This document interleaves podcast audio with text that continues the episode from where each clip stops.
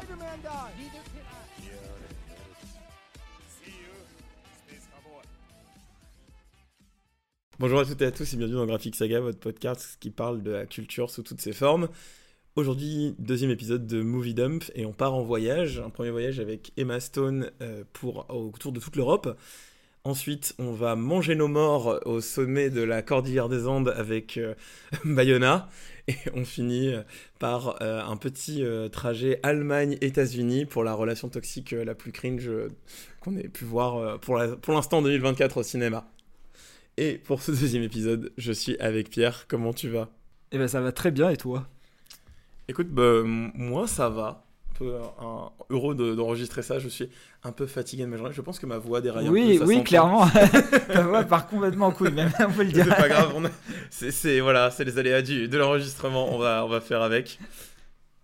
Alors, euh, avant de commencer euh, à parler avec le, premier film Poor Things, je crois que tu avais quelque chose à. Tu avais un petit truc euh, où tu pris les notes. Oui, effectivement, puisque euh, qui dit février dit les Césars. Et oui, puisque on est en pleine période de- des cérémonies. On a eu les Golden Globes, euh, je sais plus, euh, les Critics Awards, enfin, je sais plus trop Oui, les noms de tous. les, mais... les Oscars, les BAFTA et les Voilà, ça. viennent, ouais. Il y en a pas mal, il y a pas mal de choses. Les Césars, euh, du coup, c'est ce mois-ci, c'est le 23 février. ce sera en clair sur Canal+. Donc, si jamais vous n'avez jamais regardé, sachez que voilà, vous pouvez le voir sans avoir Canal. Les Césars, pareil, qui arrivent ensuite en mars. Et je me suis dit, bah, du coup, vu que c'est un peu l'épisode du mois, pourquoi pas ne, parler, euh, ne pas parler un peu de, des Césars, quoi. Euh, D'autant qu'il y a quelques surprises, à commencer euh, par les nominations, en tout cas euh, par le film qui a reçu le plus de nominations, à savoir Le règne animal, qui a euh, 12 nominations, ce qui franchement est, est vraiment pas mal. Ça, c'est chouette. Ouais, c'est très chouette. Justement, on en parlait dans le podcast du mois dernier.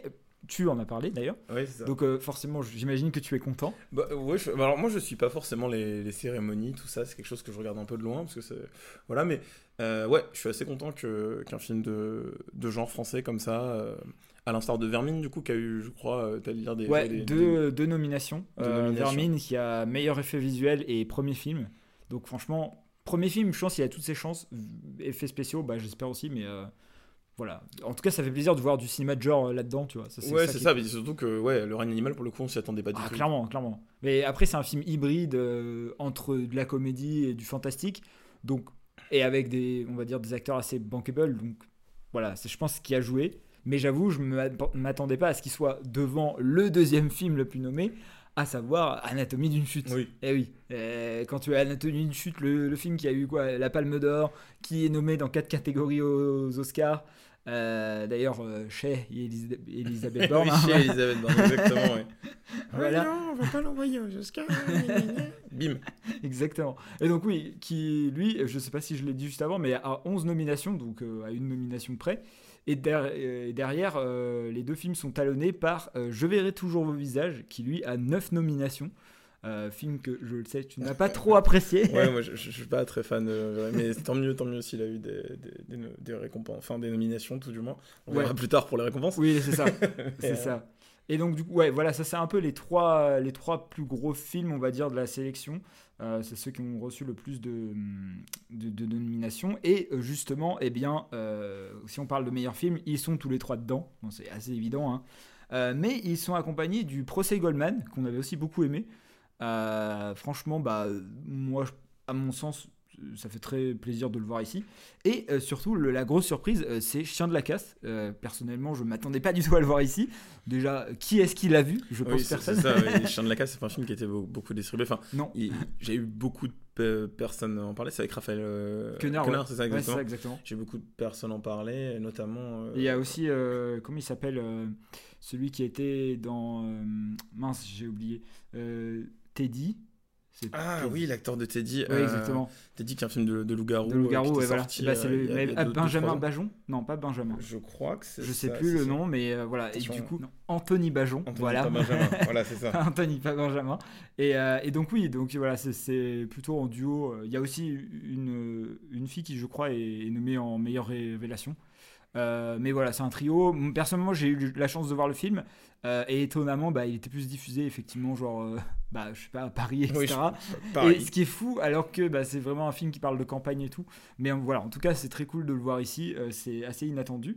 Euh, dans la meilleure réalisation, bah, on retrouve euh, Justine Trier évidemment pour Anatomie d'une chute, Cédric Kahn pour le procès Goldman, Jeanne Herry pour Je verrai toujours vos visages et Thomas Thomas, pardon, plutôt. Thomas. son. Thomas. Pourquoi? On sait pas. Il est anglais maintenant. Oui, c'est ça. Thomas Caillet pour le règne animal. Mais par Thomas contre. Cayette. Voilà. Exactement. Par contre, eh ben, étonnamment, on n'a pas le réalisateur euh, de Chien de la Casse, à, savoir Jean-Baptiste Durand. On a plutôt euh, Catherine Breillat pour euh, l'été dernier. euh, film que nous n'avons pas vu. Non. Donc euh, Euh, bon, voilà, non. On- on- je sais même plus de quoi ça parle en vrai. J'avais vu la bande-annonce, mais pff, voilà. Euh, mais je suis assez étonné. En tout cas, ce qui est cool, c'est qu'on a quand même trois femmes sur, euh, sur cinq réalisateurs, enfin réalisateurs réalisatrices. Ce qui est cool, franchement, pour la présentation, c'est sympa. Euh, pour une fois, entre guillemets, que. Oui, on, Que les Césars on sont un peu plus inclusifs. On essaie de se rapprocher du, on essaie de se rapprocher d'une certaine équité, on va dire. On n'y est pas encore, mais non, euh, c'est une tentative, quoi. ouais, c'est une tentative. C'est ça. Mais c'est déjà mieux que rien, on va dire. C'est ça. Et du coup, sinon, après, en meilleure actrice, on a Marion Cotillard pour Little Girl Blue, film que nous n'avons pas vu non plus. Très peu diffusé aussi. Euh, Léa Drucker pour l'été dernier, bah, on l'a dit Mhm. avant, on n'avait pas vu. Cool. Virginie Fira euh, pour euh, L'amour et les forêts, film que toi tu as vu d'ailleurs. Oui. Et euh, il faut savoir qu'elle a un record justement, c'est d'avoir le plus de nominations dans cette catégorie d'affilée. Oui, parce que ça fait trois ans qu'on la voit. Non, ça fait 4. quatre. 4 ans, donc c'est la quatrième année que, qu'elle est dans la catégorie. À mon avis, elle a même beaucoup de chance, même si en face, euh, on a Sandra Hüller. Elle a, un nom, a un nom sur un fauteuil là-bas. Oui. C'est ça, clairement, il y a son nom en lettres d'or carrément. Et donc oui, en face, on a aussi Sandra Hüller pour Anatomie d'une chute, ainsi que Afzia euh, Herzi pour euh, Le Ravissement. Film très sympa aussi, qui est malheureusement un peu trop passé inaperçu. C'est ça. Euh, et dans meilleur acteur, on a euh, Romain Duris pour euh, Le règne animal, Benjamin Laverne pour L'Abbé Pierre. On ne parlera pas de la qualité de ce film. Melvin Poupeau aussi pour L'amour et les forêts. Raphaël Quenard pour Yannick, bon, évidemment. hein. Et Harry Worth-Alter pour euh, Le procès Goldman. Euh, bah, à mon sens, c'est les deux derniers qui ont toute leur chance, hein, je pense. Oui, je pense aussi. Même si, en vrai, je pense aussi, ouais. c'est l'année Raphaël Quenard, donc en vrai, il y a plus de chances que ce soit lui, quoi. Ceci dit, donc du coup, voilà, on va pas faire tous les Césars parce que bah, il y en a beaucoup trop, mais euh, il y a quelques Césars assez euh, originaux, on va dire, assez what the fuck même, euh, à commencer par, euh, je ne sais pas si tu avais vu dans euh, meilleure actrice dans un second rôle. Je ne sais pas si tu as fait attention à Mm. la catégorie. Non, j'ai pas fait Eh bien, je attention. crois que la cérémonie n'a vu, enfin l'Académie n'a vu que deux films, voilà. Ah, d'accord. Euh, puisque il y a euh, Je verrai toujours au visage qui a non pas une, non pas deux, non pas trois, mais bien quatre actrices Ils qui pris- viennent du film. Ils ont pris le casting, quoi. Oui, c'est ça. ils Globalement, ils ont fait ah, ils des femmes. Allez, hop, on les met Ils l'ont introduit dans la cérémonie, ça. quoi. Ça va quand même jusqu'à Miu Miu. Hein. Miu Miu qu'on doit voir, allez, à tout casser. Même pas 10 minutes dans le film. oui, je- oui, bah oui, de toute façon, j'ai pas beaucoup de souvenirs. Bon, dire à quel point que je vais Si, rester il visage. y, avait- euh, il y avait quand même un monologue qui est pas mal d'elle, mais voilà, de Ouais, là ouais, à- voilà, à avoir tout intégré dedans, bon, pourquoi pas, mais c'est un peu dommage pour les autres films. Euh, ensuite, on a Raphaël Quenard, je le disais, meilleur acteur, c'est très cool. euh, Sauf que pourquoi tu le mets aussi dans Révélation? À quel moment c'est une révélation? Oui, non, c'est pas une. euh, non. Voilà, Non. non, non, et du coup Révélation pour Chien de la Casse, évidemment. Euh, donc, bah pourquoi pas, hein. très bien. Et euh, ensuite, on a Acide. Acide, déjà, je ne sais pas pourquoi Oh. Acide est là, mais Acide est dans meilleur effet visuel. J'avais oublié ce truc. Eh oui. Mais Oui, oui. Guillaume, enfin, Mais- Guillaume Canet, il, il fait des, il fait des exploits, mais tu des comprends, exploits les- de production. Les euh, cachets effervescents, tu c'est dur à faire en effets spéciaux, tu vois. Ouais, non, mais vrai, je, pense qu'il y a de ça. Et le gars arrive. En fait, je pense qu'il mérite quand même une récompense sur une certaine prouesse technique de réussir à faire deux grosses merdes comme Acide et Astérix la même année. Quoi. Boost de l'année. C'est quand même un truc de fou. J'avoue. C'est vrai qu'il y a des financements. Mais c'est fou d'avoir ça en meilleur film effet visuel, quoi, vraiment. Euh, donc, Vermine, on en parlait, ce qui est très cool là aussi, euh, meilleur premier film, meilleur effet visuel. En tout cas, même si voilà, on n'a pas aimé Acide, vous l'avez compris, euh, c'est quand même très cool de voir le, ciné- le cinéma de genre euh, au César. Même si en vrai, c'est dommage. Moi, effet visuel, par exemple, j'aurais préféré voir Gueule Noire. Tu vois, Gueule Noire euh, pour la fin et tout, ça se tient plus, tu vois. Ouais, ouais, non, ça, ça- ça se tient plus gueule noire, mais le, juste, justement, cette fin euh, qu'il y a sur le film, bon, les gens n'ont pas vu gueule noire, je vais pas rentrer plus dedans, mais il y a un côté un peu cheapos, je trouve, sur le fait que Ouais, je vois les lampes rouges, Oui, c'est vrai. c'est Oui, mais au moins effet, effet la, visuel. la mari- la marionnette qui, ouais. Parce que c'est- à la limite, euh, les LED rouges, c'est plus la photographie, etc. Oui, bien sûr. Enfin, c'est dans Mais c'est vrai que la, marionnette méritait quand même quelque chose. C'est Après, dans, dans ce cas-là, il y a le Vourdalac aussi, euh, qui a été beaucoup Ouais, moins c'est vu. vrai, mais pour Qui le avait coup, une qui- belle marionnette aussi C'est vrai. et tout. mais pour Mm. le coup qui a été beaucoup beaucoup moins vu. Beaucoup moins vu, ça c'est clair. Et, euh, sinon, euh, bah, où est la passion d'Odin Bouffin Parce que euh, c'est bien beau, Madame Elisabeth, de- Le petit- d'envoyer. Dodin bouffant. Oui, est c'est bien beau de- d'enlever ouais, Anatomie d'une chute, mais du coup, les Césars, que faites-vous? Oui, bah, en fait, c'est super étrange parce que autant euh, je, je comprends pourquoi il y a beaucoup de gens que. Moi, je l'ai pas vu. Ouais, mais je comprends non pourquoi il y a beaucoup de gens qui ont, qui ont aimé ce film. En plus, il est réalisé par un, par un réalisateur franco-vietnamien et tout ça. Donc, il y avait quelque chose de. Je pense qui aussi dans ces communautés galvanise parce que le film a l'air d'être qualitatif et tout ça. Ah, Mais- clairement. Mais Le- euh, les notes dessus sont très bonnes. Le fait qu'il soit totalement absent du- de, des récompenses françaises, c'est un peu bizarre aussi. Bah ouais, et puis surtout que bah il y a quand même Juliette Binoche dedans, il y a Mm. quand même Benjamin euh, Magimel, qui- euh, Benoît Magimel pardon, Qui qui, avait eu, a eu deux. Césars d'affilée quand même. du coup, c'est même étrange de les voir pas du tout nommés en fait. Enfin, c'est ça le, le plus étrange là-dedans. Et ouais, bah surtout quand tu les envoies euh, normalement aux Oscars. Bon, au final, ils n'ont pas été retenus, mais il n'a pas été retenu le film. mais bon, euh, voilà, c'est assez étrange. Euh, autre bonne surprise, deux autres bonnes surprises d'ailleurs. Mars Express, meilleur film d'animation. Et ça, c'est trop bien. Bravo, Jérémy Perrin. Exactement, gros banger, donc vraiment ça fait plaisir, même s'il est en face de Linda euh, veut du poulet ou quelque chose comme ça, je sais plus exactement. Oui, que lui avait eu des bons tours aussi. Ouais, c'est ça. Et qui a lui, gagné- je- lui, je voulais le voir, mais je l'ai loupé. Ouais, pareil. Et Je crois qu'il avait même malheureusement. gagné le Grand Prix à Annecy. C'est ça. Ouais, donc euh, voilà, c'est ça va jouer vraiment entre les deux là, du coup. Et par contre, très bonne nouvelle, je ne sais pas si tu as vu, dans meilleur film étranger, nous retrouvons Simple comme Sylvain. Oui, Et ça, ça, c'est trop cool. Ça, Bra- ça fait très plaisir. Bravo le Québec. Oui, exactement. Sauf que bah, le film ne va jamais gagner puisqu'il est en face de Oppenheimer, Je pète mon crâne. Les Feuilles Mortes ou Perfect Days. Autant dire, aussi, les quatre ouais. sont largement possibles, quoi. Ah, puisque Les Feuilles. Mortes a, a raflé plein de trucs à Cannes aussi. Euh, Perfect Days, il est encensé par la critique, même si c'est un gros dodo. je, je- je suis, je suis nul en, en, en donc je, je n'en fais pas, tu vois, mais je me dis, je sais pas, je suis sûr que ça, ça va être Oppenheimer parce qu'ils nous ont parlé que No- Nolan il allait avoir. un- Exactement, un César d'honneur. César donc d'honneur. Il sera dans la salle, donc et- ils vont et vouloir. S'il a pas ça, ils vont les filer à Wim Wenders. Il est venu, il a, il a eu son prix Lumière. Ah, cette j'a- année. j'avoue, j'avoue que c'est possible. T'as raison, t'as raison. Mais euh, ouais, et du coup, bah effectivement, tu l'as dit, César d'honneur euh, pour euh, Christopher Nolan ainsi que Agnès Jaoui. Voilà, sachez que les deux vont recevoir un César d'honneur. Voilà pour euh, la sélection. Euh, eh bien, c'est assez étonnant. En tout cas, voilà, si jamais vous avez envie de regarder, je rappelle, c'est le 23 février prochain. Faites vos jeux. Exactement. Faites un bingo, c'est pas mal les bingos. Dedans, vous faites ça avec des potes, vous buvez à chaque fois qu'il y a un truc que, que vous avez pas dit. un espèce de battle royale, tu vois, où on jette tous les films. J'avoue, j'avoue, exactement. Voilà en tout cas pour, euh, pour ça, et nous pouvons donc passer au premier film de la journée, enfin de la journée, de l'épisode. de la journée. Un épisode de 24 heures, quel enfer. J'aurais plus de voix d'ici là. Ça va être terrible. No. She's an experiment. Good evening. Her brain and her body are not quite synchronized. But she's progressing at an accelerated pace.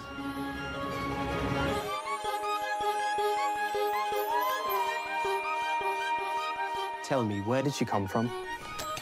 I shall. For it is a happy tale. I am Bella Baxter, and there is a world to enjoy, circumnavigate. It is the goal of all to progress, grow. A woman plotting her course to freedom. How delightful. On va parler du coup de Poor Things de Yorgos Lantimos, du coup qui nous sort euh, bah là en début 2024 alors qu'il a été euh, déjà diffusé euh, à Venise, qu'il a eu Lion d'Or, euh, que la plupart c'est un film de 2023 en fait techniquement. Euh, du C'est pour ça qu'il est aux Oscars d'ailleurs. Oui, c'est pour ça qu'il est aux Oscars d'ailleurs, avec euh, du coup un casting euh, assez, euh, assez balèze, notamment sur trois rôles majeurs avec Mark Ruffalo, Emma Stone et William Defoe. Adaptation du coup de, du livre Poor Things, Dallas Dargray, par Yorgos Lantimos. Yorgos Lantimos, si vous savez pas qui c'est, c'est un réalisateur grec qui a pour lui euh, déjà quelques, quelques films euh, euh, derrière maintenant. Il y a Canine, il y a Lobster, il y a Mise à mort du cerf sacré, la favorite, je pense, pour la plupart des gens qui ont, ont dû voir celui-là pour, le, pour découvrir son, son cinéma. Moi, c'est un, réalisateur que j'aime beaucoup parce qu'il est. Il s'amuse, il fait ses petits trucs un peu, un peu de sale gosse de son côté. voilà, il a ses mimiques. C'est un réalisateur du coup qui est, né dans les années 70. euh, il, a, il a grandi en Grèce. Il a fait ses, il a découvert un peu le cinéma dans des espèces de de cinéma de quartier où on diffusait directement sur les murs des, immeubles euh, les films. Alors voilà, quand on voit ces films, on dirait c'est un, c'est un auteur, il, crée ses thématiques. Bon là, c'est une adaptation pour film pour le coup, mais voilà, si tu lui demandes d'où il vient, il est inspiré du, il dit qu'il s'inspire principalement du cinéma de Robert Besson et qu'il est fan de Jurassic Park et de Bruce Lee. Mais bon, c'est autant d'écrire n'importe mais après, autant d'écrire n'importe quel gars de cet âge-là quand il te dit je suis fan de Jurassic Oui, Park vrai. et de Bruce Lee. voilà, ça, ça sort, ça sort de pas trop les trucs. Voilà, il aime beaucoup le drive-in aussi, c'est quelque chose qui est, qui, qui est la marque du coup avec ce- ces cinémas projetés sur les murs. À la base, il venait de la publicité, il a été un peu. Euh, Comment dire, un peu gavé de, de tout ça, de, de faire des, des trucs un peu calibrés, euh, rodés, et donc il s'est lancé euh, voilà, dans des, dans des courts-métrages. Au début, il y a plein de gens qui sont maintenant passés dans, dans son cinéma, euh, et Maston et lui, c'était un peu un coup de cœur parce qu'il a, dès qu'il a les, favorites, ils sont partis sur Poor Things, ils ont même fait un, un court-métrage euh, juste Qui après. sort cette année normalement. Oui, qui sort cette année, c'est ça. Du coup, pour Things, c'est déjà étant un, c'est un roman à la base, moi c'est quelque chose, c'est une histoire que j'attendais un petit peu euh, quand même euh, de voir à l'écran ce qu'il allait faire parce que c'est un peu un récit qui est calibré pour lui quoi.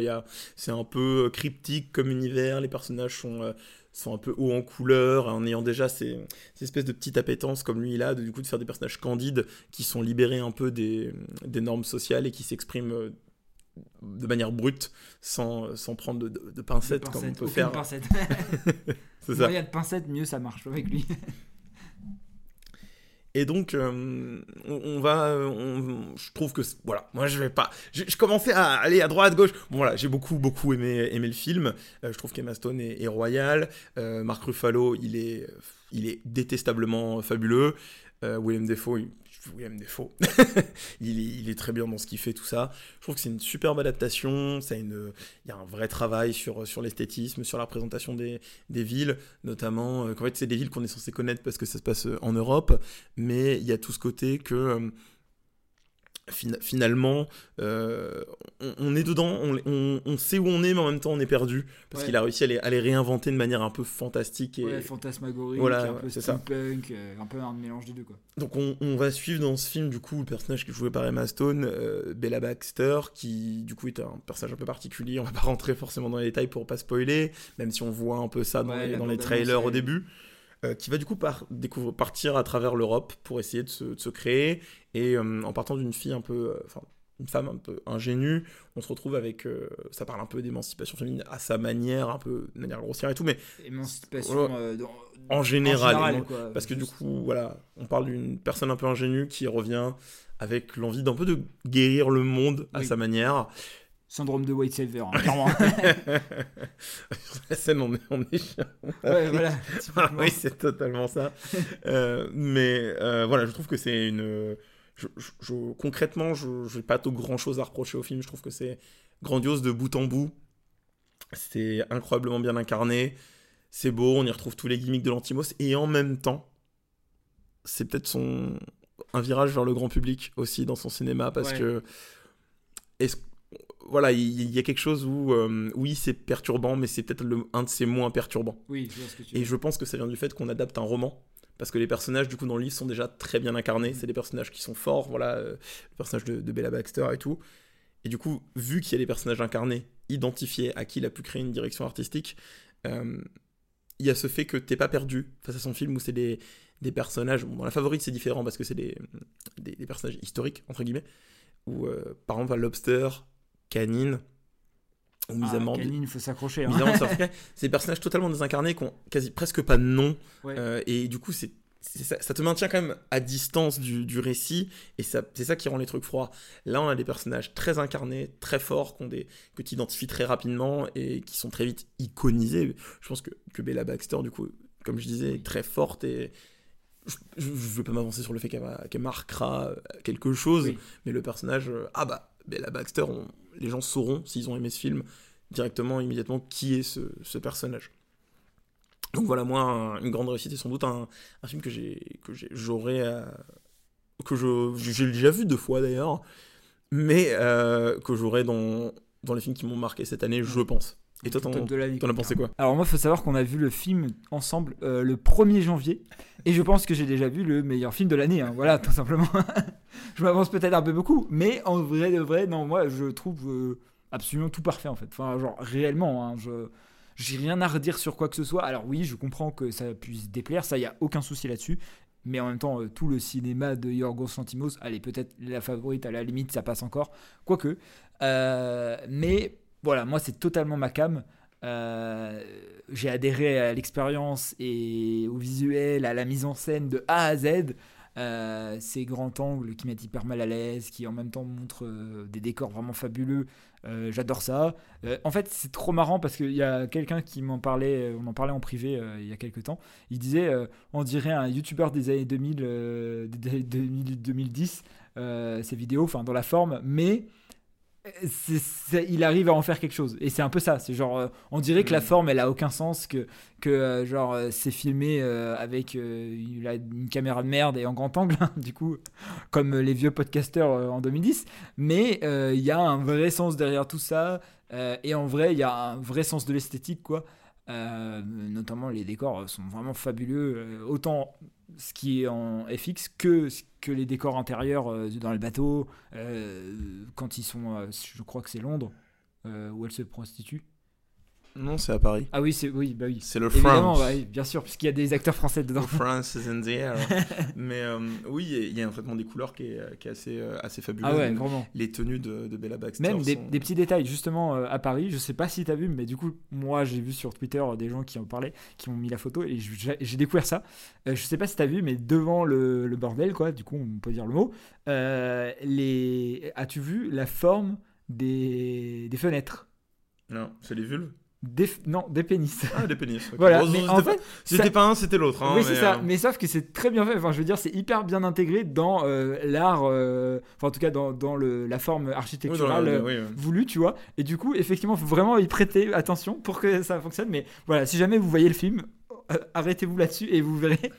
Et euh, j'étais en mode, ok, coup, pas détails et tout. ouais. Ouais, moi non plus. Et euh, c'est très drôle du coup. Mais voilà, donc voilà, il y a plein de petits détails comme ça. Non, non, mais vraiment sur plein de choses. Et puis surtout, moi, c'est l'interprétation de, d'Emma Stone, quoi. Vraiment, Emma Stone, elle fait un truc avec son corps, dans sa gestuelle, sa façon d'évoluer avec le personnage. Bah, Euh, L'évolution de, de transpire, enfin, traverse vraiment tout le film à une, à une ça. vitesse vraiment. Clairement, et, et on sent à quel point elle a été impliquée dans le projet parce que bah, du coup j'ai vu pas mal d'interviews où elle disait qu'effectivement elle avait euh, beaucoup travaillé avec euh, Lantimos pour, euh, enfin sur son personnage en faisant des propositions et tout. Et en vrai ça se sent, enfin ça se sent qu'elle est hyper impliquée dans son rôle, qu'elle a tenté des trucs et que voilà il y a des trucs qui ont été gardés à l'écran probablement qui n'étaient même pas écrits à la base, c'est très possible.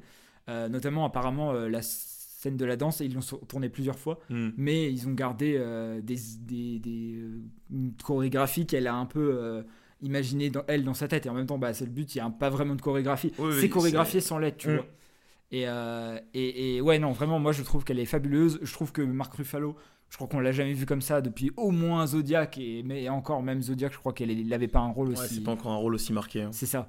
Euh, bon, Dafoe, on en a parlé, mais on est habitué, hein, il est trop fort. Et d'ailleurs, euh, je sais que donc, toi, tu as lu le livre, et c'est le cas que les bulles sont pas dans le livre, c'est ça? Parce que ça, je trouve que c'est une de- trop bonne idée. De souvenir, en fait, il est pas aussi amoché, en fait, dans, le, dans le livre, euh, ce personnage-là. Et, euh, et peut-être que après, je. je- Ouais, je- t'as un vague souvenir. Peut-être que j'ai un vague souvenir, mais bon, je, je je l'ai lu quand même deux fois, comme j'ai vu le film. Je, crois, le personnage n'est pas aussi amoché, et euh, par contre, euh, il a quand même ce passé avec un, je crois, avec un père qui l'a père qui qui l'a l'a- malmené quand même. Ouais, qu'il a fait de lui un Frankenstein, qui Mm. fait que lui-même euh, fait ce genre de choses, quoi. Mais c'est des très bons, c'est des très bons ajouts dans tous les cas. Oui, non, oui, Parce mais, non, mais justement, tout, ça vient, euh, vient au, au service d'un discours. euh, au début, le film il est en noir et blanc euh, parce que Bella Baxter est, est enfermée. Il y a ce, Bien sûr. ce bâtiment en fait, il, a- il renvoie un truc. Elle est toute seule avec deux hommes. Il y a un truc un peu genèse, tu vois, dans, et l'arbre et tout. Et, globalement, bah, le, le noir et blanc, oui, elle est emprisonnée, elle voit pas le monde en Mm. couleur, quoi. Globalement, c'est un peu ça. Et non, non, mais je, ouais, voilà. D'ailleurs, tu, tu respires dans le film au moment où ça passe en couleur. Oh, oui, Il y a un truc où tu. Oui, oui, parce que c'est Ouais. pas un noir et blanc. Enfin, il est esthétique, mais en même temps, il a un côté très. euh, Bah, je sais pas comment Il est dire. mais- étouffant. Ouais, Ouais, c'est ça. Voilà, il est un peu étouffant. T'as pas envie d'être là. C'est aussi le moment où il y a le plus de, de grands angles, Mm. mais vraiment des grands angles en mode fisheye. Ouais, c'est ça. C'est parce qu'il y a d'autres grands angles, mais pas avec ces, bah, littéralement ce cercle, quoi. C'est vrai, il y a les- au- tous les petits animaux dégueulasses. Aussi. En hybride. Bien sûr. Donc voilà, oui, bon bah pour Things, euh, Très, très bonne surprise, Pas être original, mais voilà, c'est euh, Moi, Ah, très, très bonne euh, surprise. je il, est un peu, il est un peu décrié, donc euh, voilà. Il a été un peu décrié, en Ah, effet. Globalement, les retours dessus sont très bons, mais il y a quand même ces détracteurs. les- Et en même temps, c'est normal. Enfin, vous pouvez passer totalement à côté, c'est compréhensible. Oui, puis euh, je trouve que la plupart des critiques que j'ai pu lire qui sont négatives sont construites et, oui, et non, intéressantes sur le truc. Voilà. Donc euh, on a fini avec ce, ce tour d'Europe et de voyager avec Bella Baxter. Maintenant on décolle direction la, la Cordillère des Andes pour El Sociedad de la Nueve. Nueve. J'ai j'ai réussi. Si.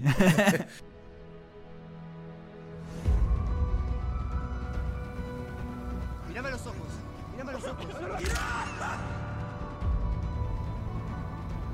Ahí no se ve.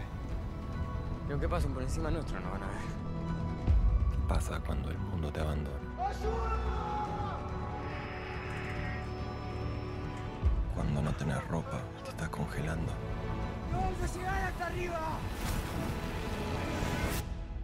Cuando no tenés comida y Le, le Cercle des Neiges en français qui a un titre euh, moins intéressant, Oui. mais euh, du coup le nouveau, le nouveau Bayona qui adapte euh, l'histoire déjà adaptée je crois cinq fois en film de des miraculés euh, de l'équipe de rugby qui s'est écrasée dans la Cordillère des Andes en 73 et qui a dû survivre euh, voilà donc je te laisse euh, qu'est-ce que qu'est-ce que t'en voilà je laisse t'en parler Oui, donc comme tu as dit, la- c'est donc la cinquième adaptation euh, d'une histoire très très célèbre, et c'était pas 1973, mais bien 1972.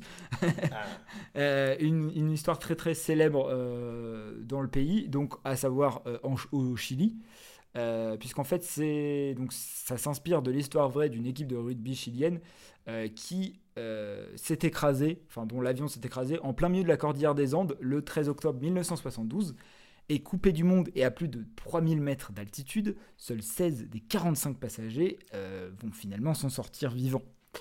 Euh, et du coup, voilà, le film raconte en gros euh, comment ils ont réussi à survivre plus de deux mois dans cet endroit sans avoir rien à manger et surtout dans un endroit, bah euh, voilà, c'est en pleine montagne donc il fait hyper froid quoi. Euh, évidemment, je ne veux pas vous dire comment ils ont fait, c'est tout le principe du film, même s'il n'y a pas que ça qui est intéressant dedans. Euh, mais il s'agit un peu de cannibalisme, voilà, vous le savez. Euh, et donc, du coup, juste pour revenir un petit peu sur euh, son réalisateur, donc Juan Antonio Bayona, que vous connaissez peut-être de nom, peut-être pas, mais en tout cas, vous connaissez au moins ses œuvres, puisque le gars a entre autres réalisé L'Orphelinat, petit film d'horreur qui a un peu beaucoup tourné à une période. Quelques minutes après minuit, ça c'est trop très chouette très très grand chef-d'œuvre que Ouais. malheureusement peu de gens ont vu, enfin pas assez de gens je pense. Euh, The Impossible sur euh, la catastrophe, je sais plus exactement, c'était en Thaïlande ou non, je sais plus. Ah oui c'est ça Ouais, c'est ça, euh, voilà. Très cool aussi. Et, Jurassic World 2. Alors je sais, je suis seul, mais c'est un excellent Ah, film. je, pense que vous êtes deux et demi Non, non, non. Vous êtes Je suis sûr, il y a un fan club. Dites-le en commentaire. Il y a sans un fan sans club. doute il y a un fan club mais il y a, il y a toi Il y a moi. et deux gars Et- Mais non. Réagissez, vous, vous verrez, on n'est pas. Si vous êtes avec moi, dites-le. Bref, du coup, le, le film d'aujourd'hui, donc Le Cercle des Neiges, euh, disponible sur Netflix, parce que je crois qu'on l'a pas dit, qui est une, une exclusivité Netflix, du coup, malheureusement, n'est pas sorti au cinéma. Euh, c'est un film, voilà, vous l'aurez compris, assez thriller, aventure, un peu film de Ouais. survie. il est pas sorti au, au cinéma mais il a eu quand même le temps de faire quelques festivals avant euh, ouais, alors, bah, notamment, moi, j'ai eu la chance de le voir euh, à Lyon. Festival- il, a fait la, il a Lumière. fait la Mostra aussi Il a fait la Mostra, ouais, effectivement. il, a, dû- il a dû faire deux trois autres Et je pense qu'il a dû sortir au cinéma, genre aux États-Unis, mais pas vraiment sortir au cinéma, juste avoir une petite sortie, quoi. Nous, à cause de la chronologie des médias, ce n'est pas possible. Et du coup, comme on disait tout à l'heure, c'est la cinquième adaptation de cette histoire, euh, mais cette fois-ci, elle se base sur le livre euh, éponyme, à savoir La Sociedad de la Nieve, euh, de Pablo Vierci, je pense qu'on dit comme ça, paru en 2009. Et en fait, les survivants, ils considèrent ce livre beaucoup plus réaliste et beaucoup plus proche de la réalité. Donc voilà, si vous avez peur que, c'est juste, que ce soit juste une adaptation lambda euh, sans trop d'intérêt, bah, sachez qu'elle est plus validée par euh, les survivants. Donc voilà, euh, ça peut être cool de voir un truc euh, plus proche de la réalité si c'est un peu ce que vous recherchez. En sachant qu'en plus, euh, il y en a pas mal dans le film. Je sais pas si tu les avais remarqués, enfin, ou si tu étais au courant de ça. Il y a pas mal d'acteurs qui sont en réalité les survivants. ah oui non j'ai je n'ai pas fait gaffe Et ben en fait, c'est par exemple euh, les pères, euh, les grands-pères, etc. Notamment la scène euh, du sauvetage à la fin, euh, où euh, il y en a un qui dit tous les noms à la radio. Bon, bah ça, c'est un des survivants. Voilà. Donc sachez qu'ils sont vraiment impliqués dans le projet, puisqu'ils ont voulu carrément apparaître dans le film. Moi, personnellement, comme je disais, j'ai eu la chance de le voir au cinéma, donc mon expérience est différente. Mais toi, je crois que tu as vu le film très récemment. Ouais, je l'ai vu la veille du podcast, ouais. Faut pas dire que j'ai fini. Il n'a a pas fait ses devoirs. oui, j'ai pas fait mes devoirs. Euh, moi, je l'ai j'ai bien apprécié aussi. Euh, J'aime bien le, le cinéma de, de Bayona en, en général. Et euh, je trouve que il a. en fait, que- le, le rapport que j'ai à cette histoire, c'est que moi, du coup, je la connaissais très bien parce que j'avais déjà lu le bouquin, j'avais déjà vu un, un des anciens films. euh, vu que. Les survivants, non? Ouais, c'était celui-là. Ouais. Euh, et euh, il y avait dans toute cette histoire, je trouve qu'elle matérialise, euh, parce que du coup elle est connue, il y avait Squeezie qui avait fait une vidéo Oui, dessus, même si j'avais pas vu la vidéo, je sais que les gens avaient découvert un peu par rapport à ça en France. Moi, c'est comme ça que je connais l'histoire en vrai. Je connaissais le truc et je sais qu'en fait, je la vois un peu comme une histoire matricielle de euh, creepypasta, un truc réel qui est devenu Ouais, une espèce de creepypasta. Euh, Parce que c'est un peu le, truc matriciel de Eh, qu'est-ce que tu fais quoi, toi C'est sur une île déserte et que t'as que tes potes à manger. Et, et du coup, c'est intéressant parce que c'est c'est une histoire qui, qui mobilise d'autres histoires, notamment il y a la, euh, la série. Yellow Jacket. Yellow Jacket, merci pour le nom, euh, qui, euh, qui a li- librement euh, adapté, enfin, a pris des libertés, a placé ça aux États-Unis avec une équipe de footballeuses dans un cadre un peu surnaturel et qui traite l'après, en fait. Voilà. Du coup, je trouve que c'est pas, c'est pas déconnant de, raconter cette histoire parce que je me dis juste, bon, sous quoi, sous quel aspect Bayona il va, va l'adapter parce que bon, ça a été fait plusieurs fois, les gens connaissent et tout. Et là, je me suis, j'ai découvert quand même en fait, en Europe, il y avait quand même plein de gens qui connaissaient pas ce, ce fait divers parce que appelons un chat un chat. Et euh, force est de- d'admettre que c'est super intéressant, notamment sur le point de vue du narrateur qu'on suit. C'est ça, c'est super cool. Euh, le crash d'avion, c'est un des plus violents qu'on a pu voir au cinéma. Big up à la jambe qui se plie à l'envers. Très sympa. Ah, ça, c'était avec le petit bruit de. Ah, voilà. Euh, c'est tourné de manière. Enfin, c'est c'est assez sublimé. Il y a des grands, euh, des grands travelling. euh, C'est, on est vraiment. Ça a été tourné beaucoup en, dé- en décor réel pour la, plus, Ouais. pour la plupart et tout ça. Euh, les plans dans la montagne sont, sont assez sublimes. Euh, les acteurs, ils sont donnés à fond parce qu'ils ont dû arrêter de manger. euh, parce que c'est tourné de manière chronologique. Pour ceux qui savent pas, on tourne pas forcément les films de manière chronologique. C'est même, Même jamais, jamais. en fait. Donc euh, voilà, les acteurs ont dû un peu arrêter de manger, fait des régimes un peu particuliers, c'était très contrôlé et tout, pour essayer de, bah, de s'amaigrir, pour Euh, essayer je de crois que le perso principal, enfin l'acteur principal, il a perdu plus de 20 kilos, un truc comme ça. Ouais, ouais, d'être bien surveillé si tu fais des trucs comme ça. Bref, voilà. euh, je je l'aime bien, je, je reste un peu pas en dehors parce que je trouve que c'est très bien fait, mais je serais pas forcément aussi euh, dithyrambique que, que toi là-dessus, parce que moi j'ai le fait aussi que j'ai l'aboutissement, j'ai le truc, l'histoire, je l'ai vu une fois, deux fois, euh, je, la vois passer un peu partout sur internet et tout, donc je trouve que c'est quelque chose d'assez bouleversant quand même comme histoire. Mais je trouve que tout ce qui est autour de la mise en scène et de vouloir se pencher aussi sur les gens qui sont pas revenus aussi, Mhm. ça c'est c'est Oui, oui, il y a vraiment un- une volonté de faire un hommage euh, aux victimes en fait, et c'est ça qui est cool. Hmm, c'est ça. Et, et du coup, je trouve que c'est euh, voilà, c'est un- c'est une belle manière de, de raconter cette histoire. Euh, Bayona, il s'est voilà, il s'est pas trompé là-dessus et il nous a fait un, un très beau film. Moi, vous l'aurez compris, j'ai beaucoup aimé le film, puisque tu as spoil sans que je le dise, mais voilà. Non, mais après, moi, je dois avouer que ce qui m'a le plus touché, enfin, touché, enfin, qui a vraiment marché avec moi, c'est l'immersion. Je trouve que le, film est particulièrement immersif. Alors, évidemment, le fait d'avoir eu la chance de le voir en salle et que littéralement les sièges vibraient dans la salle quand il y a eu le crash, au point où je, pensais être dans une salle 4DX, voilà. on en était à ce point-là. évidemment, ça, ça a joué beaucoup. Euh, et, ouais, euh, clairement, moi j'étais à fond dedans. Euh, je trouve qu'il y a des, superbes images. Vraiment, on a des très belles images de la Cordillère des Andes. Alors que oui, le, film n'a pas été tourné seulement dans la Cordillère des Andes, mais en tout cas, voilà, il y a vraiment des, des super beaux décors. D'ailleurs, justement, on en parlait tout à l'heure, ça a été tourné en décor réel, mais pas seulement, il y a aussi des, des séquences en studio et tout.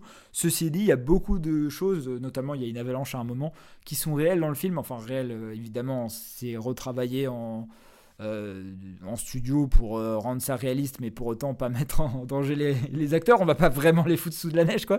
Enfin, c'est- un peu le cas, mais c'est en mode euh, on peut les sortir rapidement, vous avez compris. Et par rapport à ça, il y a un super making-of qui est dispo d'ailleurs sur Netflix, d'une trentaine de minutes, qui revient sur comment a été fait le film, qui est vachement intéressant. Donc si jamais c'est aussi quelque chose qui vous intéresse, n'hésitez pas à aller regarder ça.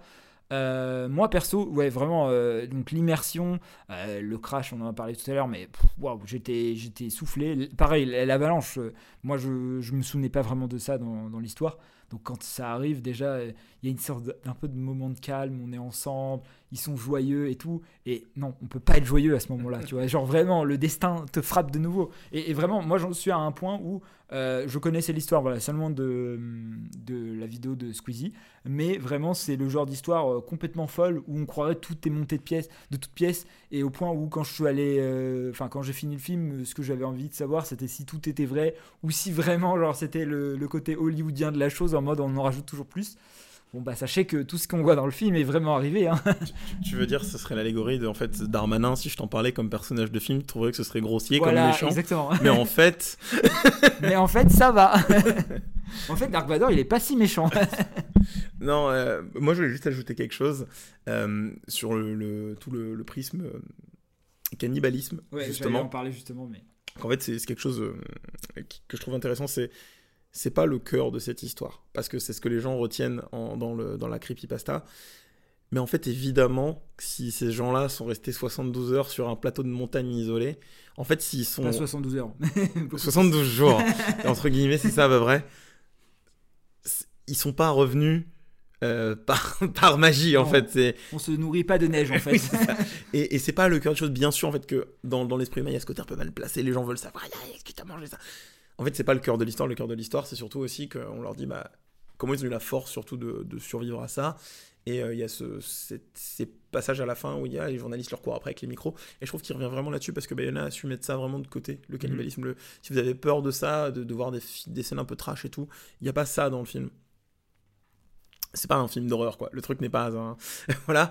Et, et je trouve que c'est très important d'avoir souligné ça, que ce n'est pas la chose importante de cette histoire. Effectivement, d'ailleurs, euh, si vous avez peur, euh, voilà, euh, si c'est un truc qui vous dégoûte et tout, ce que je peux comprendre totalement, hein, sachez qu'on ne voit rien dans le film. Voilà, globalement, on voit des corps se faire découper hors champ et euh, ils mangent du poulet. Voilà, le film se concentre beaucoup plus sur la psyché des personnages, sur justement cette barrière psychologique de se dire ah bah à quel moment je me dis ok, en fait la survie c'est beaucoup plus important.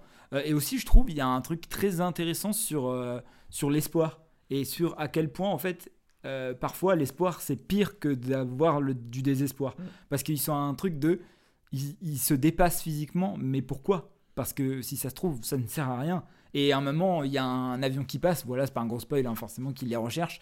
Euh, bon bah ils ont l'impression qu'on les voit. Bon bah en fait non. Euh, et tout ce truc là c'est vachement bien utilisé. Et ouais non en vrai euh, moi je trouve le film très intéressant sur le point de vue de voilà tu es avec les personnages, même tu parlais tout à l'heure du traitement du personnage principal, qui, sans spoiler, n'est en fait peut-être pas le personnage vraiment central de cette histoire, et vraiment le traitement est très cool. L'hommage aux victimes, le fait de mettre euh, un petit carton de texte euh, à chaque fois qu'il y a une personne qui décède, pour tout le monde, ça c'est très cool. C'est vraiment un moyen euh, de rendre hommage à tout le monde. Et, ça c'est super sympa. Euh, D'autant que euh, voilà, je trouve ça aussi cool que là un, ce soit un réalisateur euh, bah, d'Amérique latine, quoi, tout simplement. Quoi de mieux pour, pour mettre en image et pour rendre une nouvelle fois hommage à, toutes ces personnes-là, quoi. Donc non, non, non, moi je vous le conseille vraiment. C'est sur Netflix. Alors après, moi pas, je l'ai pas vu sur une télévision, donc je, je pense qu'il y a quand même un- une petite différence. Mais, mais voilà, je pense quand même que si vous avez une télé un petit peu grande, euh, et puis de toute façon, c'est pas que les séquences euh, de catastrophes qui sont intéressantes, c'est vraiment le côté euh, survie et, et de comment on s'en sort, quoi. J'ai oublié de dire un truc. Ah. Le personnage principal, si vous avez vu le film, il ressemble beaucoup à Adam Driver. Sachez-le. C'est vrai. C'est vrai qu'il ressemble beaucoup à à Adam Driver. Troisième et dernier film, pour terminer, on va parler du Priscilla réalisé par Sofia Coppola. I don't know if I like it. What do you mean you don't know if you like it? He's not like you imagine.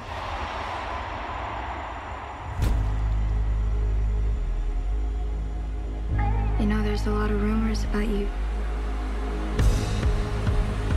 Was there something you're hiding? I don't have a goddamn thing to hide.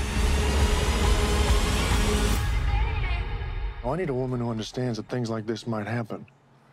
Are you gonna be here or not? Il y a déjà deux ans, sortait du coup déjà Elvis de Baz Luhrmann, euh, qui était un biopic plutôt centré sur la figure du colonel que sur euh, Elvis lui-même.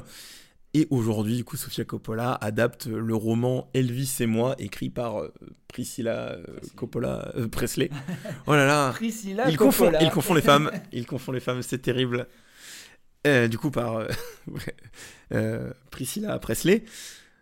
Du coup, euh, pour ceux qui ne connaîtraient pas euh, forcément Sofia Coppola, c'est une réalisatrice euh, américaine qui est née dans les années 70, elle aussi, à peu près le même âge que Lantimos, tu vois. Elle a été multi-récompensée au long de sa carrière. Son, premier gros film, ça a été The Virgin Suicide, qui a été, qui a été récompensé euh, déjà dès le début de sa carrière. Elle était en tête d'affiche, quoi. Elle partait, euh, elle partait haut.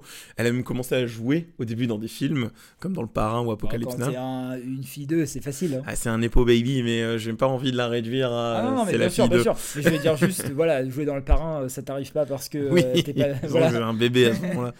Euh, donc euh, voilà, Virgin Suicide qui a été salué par la critique euh, pour, la représentation- pour sa représentation de, de l'ennui adolescent.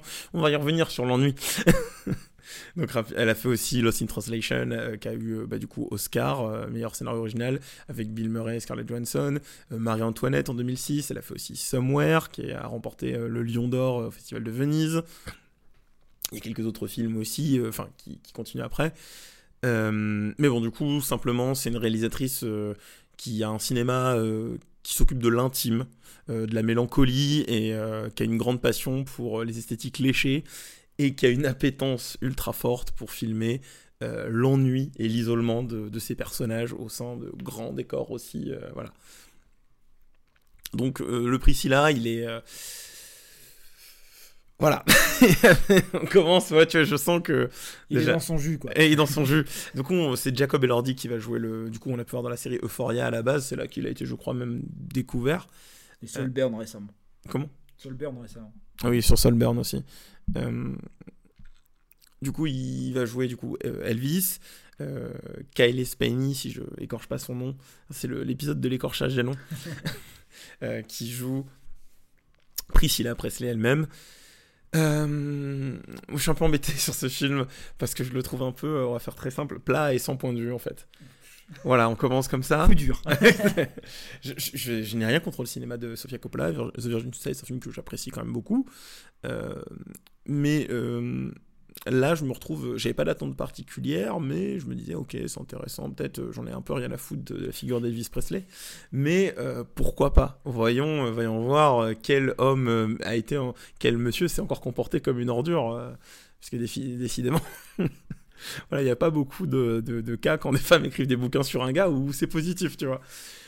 Mais euh, le problème que j'ai, c'est que, alors oui, on, on adapte ce livre, qui est sans doute très bien adapté, je ne sais pas, je n'ai pas eu l'occasion de le lire, mais on se retrouve face à un récit qui est, euh, où on comprend pas, en fait, pourquoi Priscilla euh, est amoureuse de ce gars-là, au-delà du fait que c'est une adolescente fascinée par la figure que représentait Elvis Presley. Et que c'est une gigastar belle, quoi. Oui, c'est ça. Il n'y a pas de. On comprend pas pourquoi. Alors, mille raisons, emprise, choses comme ça.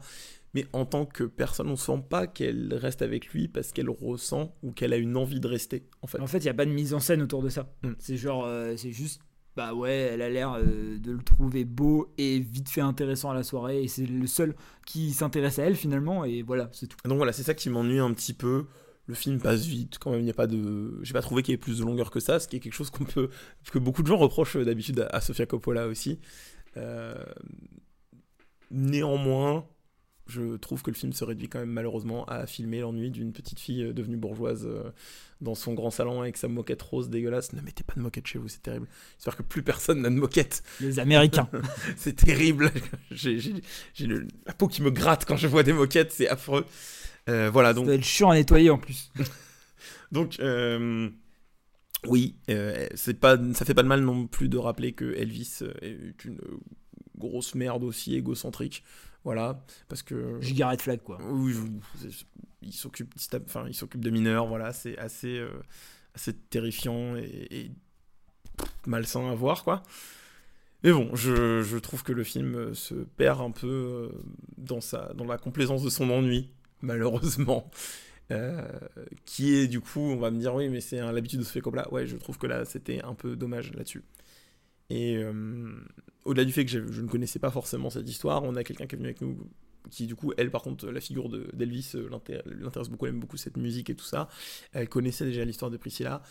Et elle s'est un peu du coup emmerdée, mais pas du fait qu'elle connaît l'histoire, plutôt sur le, fait, euh, sur son ressenti personnel, que je trouvais que c'était un peu mis en scène de manière pas très intéressante. Voilà, au-delà du propos pur que qu'on veut raconter sur l'histoire de, Priscilla. Moi, on va pas se battre là-dessus parce que je suis assez d'accord, voilà, simplement. non, ouais, globalement, on, a le même avis là-dessus. Euh, moi, pareil, son cinéma, c'est plutôt un cinéma que j'apprécie. Euh, J'aime pas tout, j'ai pas tout vu non plus, mais euh, ces derniers films, j'ai eu un peu plus de mal à accrocher. Euh, ceci dit, j'aime bien Bing Ring, je sais que beaucoup de gens ne l'aiment pas, mais voilà. Décidément, j'ai vraiment des avis très controversés entre Jurassic World 2 et ça. mais bref. C'est trop. je suis viré du podcast demain, mais c'est pas grave. non, mais euh, plus sérieusement, Priscilla, moi en fait, j'avais vraiment aucune attente aussi pour le film. J'étais en mode, ok, un nouveau Sofia Coppola, je sais qu'esthétiquement ce sera joli, c'est le cas. Euh, je trouve que l'actrice euh, principale s'en sort très bien, genre vraiment beaucoup plus de mal avec l'acteur euh, pour jouer Elvis. J'ai pas vraiment l'impression de voir Elvis en fait. Ceci dit, je trouve justement que c'est un bon complément à Elvis de Baz Luhrmann. euh, parce que dans, dans, dans Elvis de Baz Luhrmann, euh, Elvis est plutôt vu comme juste une giga rockstar euh, bah, glorifiée quoi. Alors que là, bah, c'est vraiment toxic guy quoi, vraiment. C'est un petit con. Oui, vraiment, c'est un petit con qui. Et autant, je trouve qu'il fait pas trop Elvis. Après, ça me dérange pas parce que du coup, c'est pas le film, c'est pas un film Elvis. Oui. Mais le fait que ce soit un petit con, bah, je trouve ça marrant. Oui, ah non, ça oui, oui, clairement. Enfin, un petit con vachement dangereux quand même. Ouais, ouais, ouais, euh, un- gros red flag, c'est ce que Ouais. c'était, un gros, gros red flag. Et justement, enfin, même pas que un gros red flag, d'ailleurs, il en a 36, mais euh, bon, ça, c'est une autre histoire. Et d'ailleurs, c'est même pour ça qu'on comprend, on a un peu du mal, oui, ok, il y a l'emprise, etc., mais c'est pas vraiment montré, je trouve, de pourquoi bah, elle reste avec lui malgré tout. Alors, oui, elle est loin de sa famille, oui, on a compris qu'il y avait aussi l'informement qu'elle avait justement avec sa famille d'être en Allemagne, etc., mais euh, je trouve que c'est pas vraiment montré de pourquoi, au final, elle veut vraiment rester avec lui, euh, malgré ça, quoi. Ouais, si- on cherche un peu, euh, il y a aussi le fait, bon, il l'a isolé en fait. Oui, En non, bien sûr. Aux États-Unis, il fait d'elle une poupée. Et, euh. et la seule scène vraiment, qui, la seule scène vraiment qui nous met dans cette compréhension de d'emprise, c'est vraiment, enfin, au-delà de ça, il en fait une poupée. En fait, déjà, il en fait une poupée dans le film, mais il y a le côté euh, à la fin, la dernière scène qui fait qu'elle part en fait, Ouais, ouais. le dernier déclencheur. Bien sûr. Mais je, je dis pas que tout le film devrait être ça parce que Non, il non. se base sur le livre quand même qu'a qu'a écrit Priscilla. Mais je trouve que comme tu parlais de mise en scène, oui, il y aurait eu quelque chose qui aurait dû nous faire mettre Voilà, ça plus en avant en fait. Exactement, exactement. Alors que là, au contraire, euh, j'ai un peu l'impression qu'il y a tout un ventre mou, entre guillemets, sans, sans dire que je me suis ennuyé, parce que c'est pas le cas. Pareil, j'ai pas vraiment senti le temps passer, etc. Ce qui est plutôt un bon point pour autant. Mais juste, je trouve qu'il y a un peu un ventre mou de. On filme l'ennui. Effectivement, à cette époque-là, ça devait être très chiant euh, bah, d'y habiter. En fait, tu devais rien faire, voilà, tout simplement. Ça devait être très chiant. Surtout que, bah, normalement, euh, si, malheureusement, si tu, Le troisième membre du podcast. voilà, on a l'interruption chat. oui, donc je disais, effectivement, euh, on devait vachement s'ennuyer à cette époque, hein, quand même. Euh, et en même temps, euh, malheureusement, si tu étais une femme, probablement que tu étais juste femme au foyer. Mais elle, n'a même pas, entre guillemets, cette occupation-là, ce qui est. Tant mieux pour elle en soi. Mais juste, bah, du coup, voilà, c'est une personne juste devenue bourgeoise qui, comme tu l'as dit tout à l'heure, s'ennuie profondément. Ça peut être intéressant à traiter. Je trouve pas que c'est traité de façon très originale ni même intéressante. Enfin, pas, c'est pas inintéressant. C'est juste que j'ai l'impression d'avoir vu ça mille fois. Et, et même que cette histoire, j'ai l'impression de l'avoir vue mille fois. Ce qui est horrible, hein, évidemment. Ça veut dire- littéralement dire que, autant à cette époque que encore aujourd'hui, euh, les hommes sont des personnes horribles qui maltraitent les femmes. Ce qui n'est pas euh, lo- éloigné de la réalité, on va pas se mentir. Tu trouves hein? Oui. C'est- fou ça. c'est- Il y, a- il y a un peu un dénominateur commun entre Pour Things et ça, hein, bizarrement. C'est marrant, euh, marrant vous dites Ah, deux mecs dans. C'est marrant euh, de la part de deux mecs dans un podcast, mais. oui, en plus, mais bon. non, non, non, mais le, euh, je, je vois ce que tu veux dire. Le, le- le vrai problème que j'ai dessus, encore une fois, je dis, c'est qu'il n'y a pas de point de vue. Elle n'a pas apporté Oui, quelque ça. chose en plus sur le. Et puis, le et puis propos. même, tu vois, Enfin, c'est. on me dira. ah, Et est-ce qu'il y a besoin d'apporter quelque chose en plus sur déjà un truc aussi tragique? Ça, ça Oui, mais tu vois, genre, c'est écrit par elle. Du coup, Mm. on pourrait avoir un peu plus son, sa mentalité, parce, Ouais, que, parce que, c'est euh, elle, quoi, qui l'a écrit. Du coup, Non, on pourrait avoir ouais. un peu plus son mindset, mais c'est pas, c'est pas ce qu'on voit. C'est vrai- pas ça. C'est vrai qu'il y a quelque chose qui reste de l'ordre de l'idée que Ouais, j'ai l'impression que c'est. C'est pas le petit Sofia Coppola illustré, mais. Ah si, clairement. Presque, en fait, c'est ça le. C'est genre, ça suit tous les, les codes qu'elle elle a dans son cinéma. C'est. Ouais, vraiment, c'est le, c'est le petit Sofia Coppola illustré, vraiment. Non, non, mais après, c'est voilà. Le truc, c'est que vu que Sofia Coppola ne fait pas des mauvais films, bah, c'est pas nul. Oui. Mais c'est juste bah, un peu trop lambda à mon goût. Et moi, ce qui va m'en rester, c'est des plans jolis, qui la plupart sont dans la bande-annonce, ce qui est assez drôle. D'ailleurs, littéralement, euh, la bande-annonce, c'est les cinq premières minutes du film quasiment. Enfin, C'est vrai, ça, pratiquement. putain, oui. c'est fou. hein. Mais la plupart des plans esthétiques, bah en fait, sont d'affilée au début. J'étais un peu en mode, attends, mais j'ai les, déjà vu les ça. plus beaux plans restent aussi quand, du coup, elle est filmée dans l'ennui. Il y a aussi ça, en fait, bien sûr. plan dans le plan dans le plan. Bien sûr. Mais voilà. Et après, je trouve aussi la fin très intéressante. Malgré tout, elle est traitée en 10 minutes, quoi. Et ça, c'est un peu dommage. Ouais, il y a une espèce de d'avance rapide à la ouais, fin en mode bon eh ben, euh, eh ben, du coup ils ont un gosse euh, ça se passe très mal euh, elle en aura le cul elle est- il se passe un truc terrible et puis bah elle voilà boit un coup Euh, avec des amis à un bar, et puis au final, bon, elle monte dans la chambre et elle lui dit Je bah, pars. Allez, salut. bon, il se passe un truc terrible mais lui après elle Bien dit sûr. je me casse Oui, Voilà. bien sûr, il se passe un truc, mais genre voilà, il y a plusieurs années qui sont éclipsées d'un seul coup, alors que c'est un peu les années où justement, ben, elle commence à comprendre que bah ouais, peut-être qu'il y a un souci et qu'il faut qu'elle s'en aille quoi.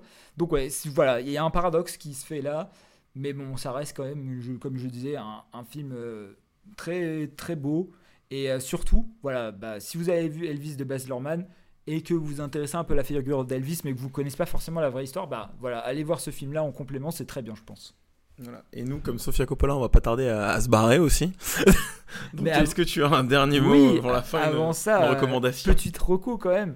Euh, parce qu'on n'en a pas parlé dans le podcast, parce que je suis le seul à l'avoir vu, voilà, simplement. J'ai- pas eu le temps mais je voulais je voulais vachement le voir parce que j'ai eu beaucoup de, de bons retours dessus et je m'intéresse pas mal au cinéma québécois Donc, je suis Exactement. un peu triste mais je, je vais essayer de le voir là Mais avant. du coup, voilà, je voulais pas de base vous faire une reco de, de film, mais c'était obligatoire parce que j'ai beaucoup, beaucoup, beaucoup trop aimé le film. Il s'agit donc des Chambres Rouges de Pascal Plante, donc un film québécois, effectivement. Une sorte de thriller slash film de procès un peu particulier. Euh, décidément, les films de procès, il y, en a, pas mal en ce moment qui sont assez marquants. euh, dans lequel, en fait, on suit une femme qui s'appelle Kellyanne, euh, qui est obsédée par l'affaire très médiatisée d'un homme accusé d'être un tueur en série. Mais plus que d'être un tueur en série, en gros, le gars, il a euh, tous les mots en et quoi. Tuer, violer, euh, vous- avez compris la chanson. Euh, des filles euh, en direct sur Internet. Enfin, il diffusait ça en direct sur Internet. Et en gros, bah, c'est ça le principe des Red Rooms, donc les chambres rouges. C'est soi-disant un mythe, on ne sait pas exactement si ça existe, il n'y a encore aucune preuve de ça, mais des lieux sur Internet ou sur le dark web où tu peux en gros voir des horreurs en direct. Et donc voilà, ça, ça parle de ça. Mais le truc, c'est qu'on ne sait pas si elle, elle est obsédée par le gars, par le tueur, quoi, si elle est obsédée euh, par ce qu'il a fait, ou alors juste qu'elle est curieuse, ou même qu'elle est amoureuse de lui, parce que ça, c'est vraiment un truc très particulier qui existe dans la réalité. Euh, donc voilà, on sait pas trop ça, on sait juste que elle, elle est très spéciale, voire euh, clairement c'est une psychopathe, hein, on va pas se mentir. elle est très froide, euh, elle, elle est joueuse de, de poker professionnel, elle traîne sur des sites très chelous sur le dark web. Donc voilà, c'est vraiment un personnage qui parle très peu, et, mais qui est juste caractérisé par bah, ce qu'elle fait et par son comportement avec les autres. Et, euh, vraiment, j'ai trouvé l'interprétation de, Juliette Gariepi, du coup, qui l'interprète, vraiment hyper perturbante, assez imprévisible en fait. Et vraiment, je trouve l'aura que elle donne au personnage assez, assez impressionnante et trop, vraiment trop trop bien. Même le film, il a une mise en scène folle. Il y a un, genre, le début, c'est c'est 20 minutes de plan séquence. euh, en fait, c'est 20 minutes de procès, full plan séquence, mais pas du tout plan séquence euh, genre euh, grandiloquent qui va dans tous les sens et tout. Non, c'est hyper sobre. Euh, ça fait un peu penser au procès Goldman d'ailleurs dans, dans ce sens-là. Et ouais, vraiment, je trouvais ce qui est assez fou avec le film, c'est qu'il arrive à mettre mal en ne montrant rien. Donc voilà, si jamais vous avez peur qu'on vous montre des horreurs, non, c'est tout, c'est beaucoup de hors champ. C'est quand même des trucs où, vu que c'est ton imagination qui fait le travail, bah c'est presque presque plus perturbant que de voir les images. Euh, mais ouais, voilà, moi c'est ça fait longtemps que j'avais pas été aussi mal à l'aise et en tension devant un film. Donc euh, véritablement, si vous l'avez euh, quelque part autour de chez vous, il passe dans un cinéma, foncez-y. Je sais qu'il n'est pas très très diffusé malheureusement parce que bah, c'est un film québécois et qu'encore une fois, voilà, on n'a pas la chance d'avoir énormément de diffusion de ce genre de cinéma-là, même si ça arrive de plus en plus. Mais vraiment, c'est le film à ne pas manquer. Ouais, les Red Rooms, c'est un, gros truc de, qui traîne bah, enfin, pas mal sur internet. euh, j'en, ai vu parler. J'en ai pas vu personnellement. On a vu non, non, mais euh, t'en entends parler un peu partout si tu traînes un peu sur, euh, sur les, les internets, sur la toile. Mais euh, moi, de mon côté, je vais pas recommander de film. Je voulais à la base comm- recommander un bouquin, mais je vais plutôt vous recommander une vidéo YouTube, tiens, pour, pour changer. Et je vais vous recommander du coup euh, une vidéo qui est sur la chaîne du journal L'Humanité, euh, du coup par euh, euh, qui s'appelle Blockbuster Indien, le nouveau soft power, qui revient un peu sur, du coup, vous êtes pas, vous êtes peut-être, vous ne le savez peut-être pas, mais il y a beaucoup de films indiens qui arrivent encore plus qu'avant. En France, avant c'était vraiment centré sur Paris même, ça l'est toujours, mais on en a quand même qui arrivent à, passer ailleurs et qui sont diffusés par exemple à Pathé ou des choses comme ça. Et du coup, ce, nouveau, ce nouveau cinéma indien, ou en mode. parce que ce nouveau cinéma indien, non, le cinéma indien a toujours existé, mais on est dans une, une espèce de dynamique où euh, euh, l'impérialisme et le soft power américain a inondé toute la planète, donc maintenant tout le monde est américain dans sa manière de faire des films, entre guillemets. Du coup, on a, on a tout un, nouvel, euh, un nouveau euh, cinéma qui nous atteint. Il- les, les fi- les films sont diffusés chez nous. Du coup, pas- Encore trop peu, mais encore trop peu, mais oui, ça arrive. Du coup, c'est une industrie compliquée, Tollywood, Collywood, Bollywood, ben, voilà, il y a plein de choses. Euh, et on rajoute à ça que, euh, par exemple, vous aviez vu euh, RRR de euh, SS Rajamouli, sans doute, peut-être que vous en avez entendu parler si vous l'avez pas vu. Euh, gros film qui avait fait un, un gros carton, même aux Oscars. euh. ou la légende de Bahubali qui, pour Oui. le coup, est disponible sur Netflix. C'est ça, voilà. Euh, et en fait, c'est des films où on n'a pas forcément les codes culturels et les codes euh, politiques pour les appréhender. Et je trouve que c'est important euh, de, de pas de euh, d'avoir quand même un petit bagage pour essayer de comprendre ce- ces nouvelles formes de cinéma qui nous deviennent de plus en plus faciles d'accès, on va dire. Donc voilà. Moi, ce que je trouve très intéressant, c'est euh, l'évolution de la consommation de ces films-là. Parce qu'il y a encore quelques années, et vraiment, je parle il y a pas beaucoup d'années, euh, justement, ces scènes un peu what the fuck, bah, même dans la légende de Bahubali, il y a littéralement euh, des boucliers volants. Ça n'a aucun sens, mais c'est incroyable. Et bah, ça, c'était euh, juste euh, vu comme euh, des mèmes presque sur Internet, enfin, des, trucs où on riait tous ensemble. Et aujourd'hui, bah, c'est presque vu comme euh, le summum de l'action, et c'est trop cool. Ah, parce que les blockbusters américains se sont perdus aussi en, contrepartie, donc les gens sont allés chercher autre chose et une nouvelle, euh, une nouvelle euh, valeur étalon. Mais voilà, donc du coup, euh, blockbuster indien, le nouveau soft power sur la chaîne de Journal de l'Humanité. Je valide, cette vidéo est très cool. Donc voilà, c'est euh, la fin du Movie Dump numéro 2. Euh, merci beaucoup euh, euh, à Pierre et Frames d'avoir été là. Frames maintenant, c'est Frames. Juste Frames. ouais, juste Frame. Il n'y a pas de S, mais c'est pas grave. Euh, je vais maintenant euh, rendre l'antenne avant que ma voix ne disparaisse dans les limbes du néant, parce qu'on a encore, j'ai encore d'autres choses à tourner dans pas longtemps. Euh, on a été un peu absent sur euh, sur la page graphique saga parce que j'avais des, c'était le début de l'année, je commençais tout doucement, mais j'avais des petits projets qui se préparaient, dont je tiendrai au courant sur les réseaux. Et voilà, c'était pour pour ce deuxième épisode. J'espère qu'il vous aura plu. Et du coup, à bientôt sur Graphic Saga. À bientôt, enfin au mois prochain pour moi.